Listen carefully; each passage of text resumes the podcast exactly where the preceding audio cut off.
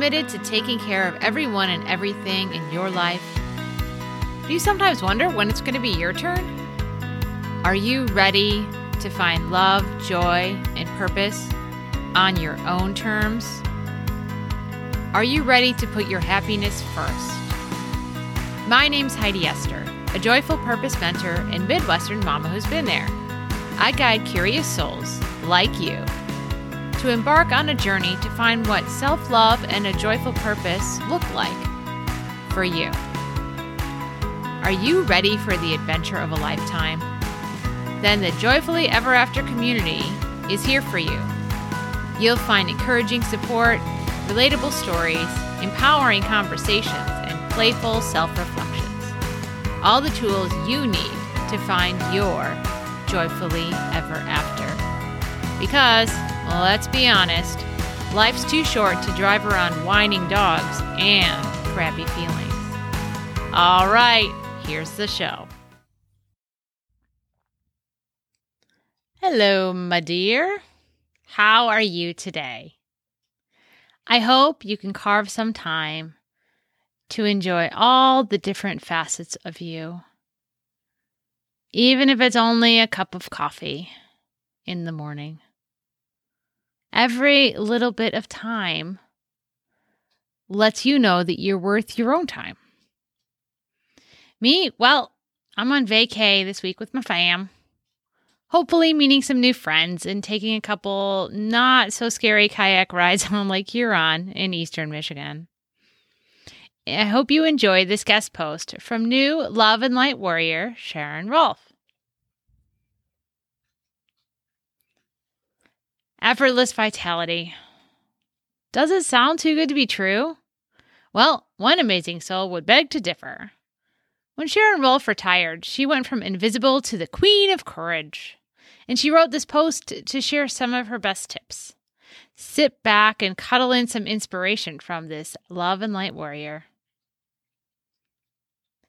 Now, while you can't see this, I do have pictures of a couple lovely pieces of art from this Essence and Retirement Coach.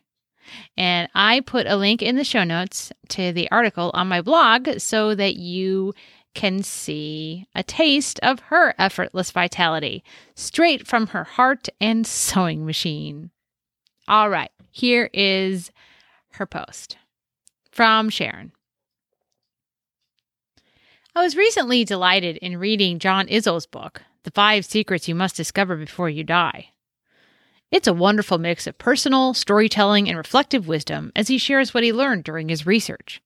He asked people who were ha- living a happy life what are the secrets?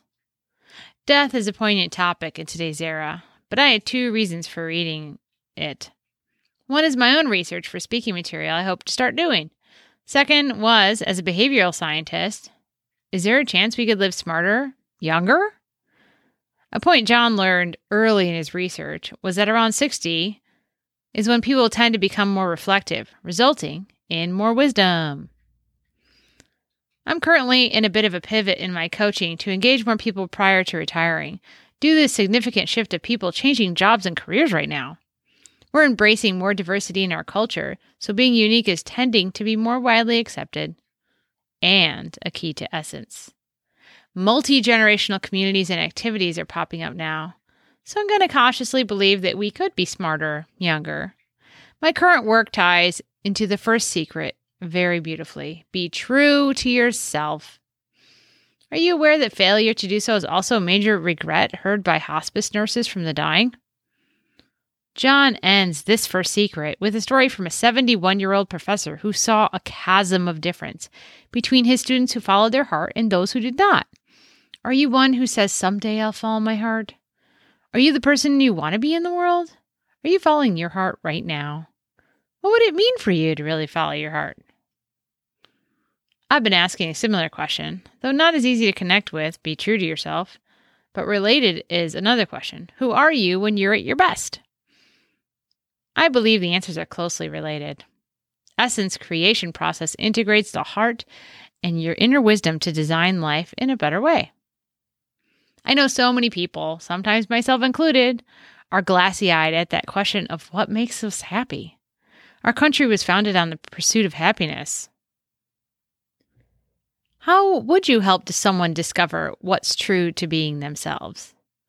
Remember that key of reflection that results in wisdom? In what way could you learn something about being true to your heart using reflection?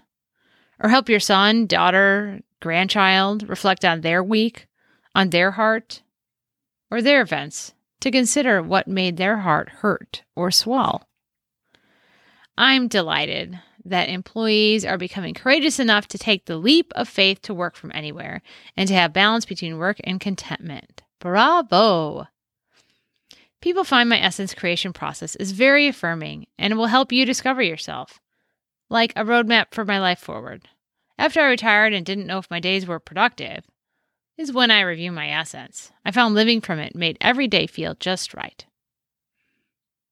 All right, that is the end of Sharon's article. Here's a little bit more about Sharon.